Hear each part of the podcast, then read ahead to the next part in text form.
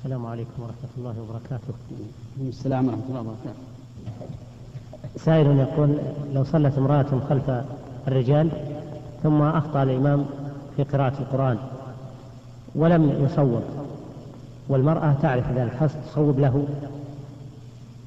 إذا كان هذا في الفاتحة فإنه يجب أن تصوبها لأنها لو لو أخل بالفاتحة ما صح الصلاة. إذا كان في غير الفاتحة وكان الرجال من معارفها ولا يستغرب أن تتكلم عندهم فإنها تفتح عليه. ولا حرج. لأن لأن لأن صوت المرأة ليس بعورة.